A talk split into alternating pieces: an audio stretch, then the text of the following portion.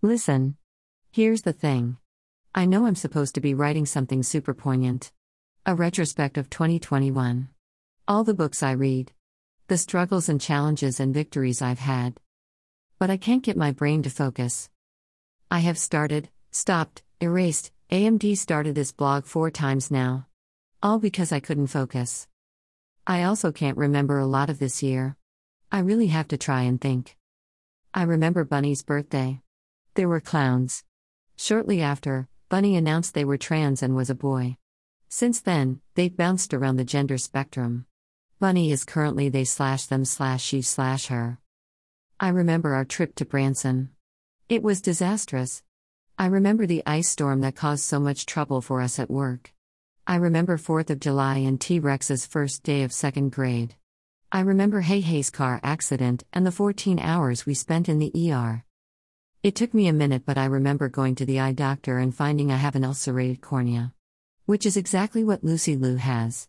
And glaucoma. Lucy. Not me. I remember going to the shelter and adopting Mira Jane. And wanting to take all the kitties home. I remember Amazon canceling me and removing all my books from their catalog. And that's it.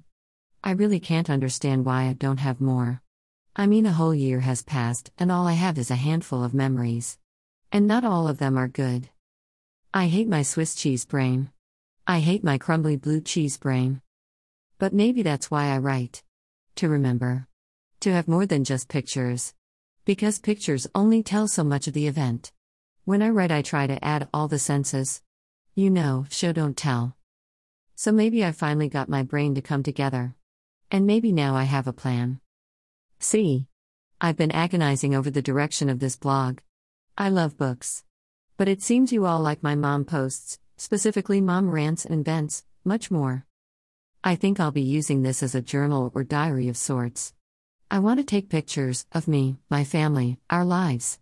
I want to document it all. Because it's all slipping away. Bunny is 18. Hey Hey is 17. T Rex is 8. And I'm 44. I'll still post books I've read. But I think I'm going to steer back to my home port of mom life and mental health. And I hope you all stick with me during this. Thank you for being with me this long.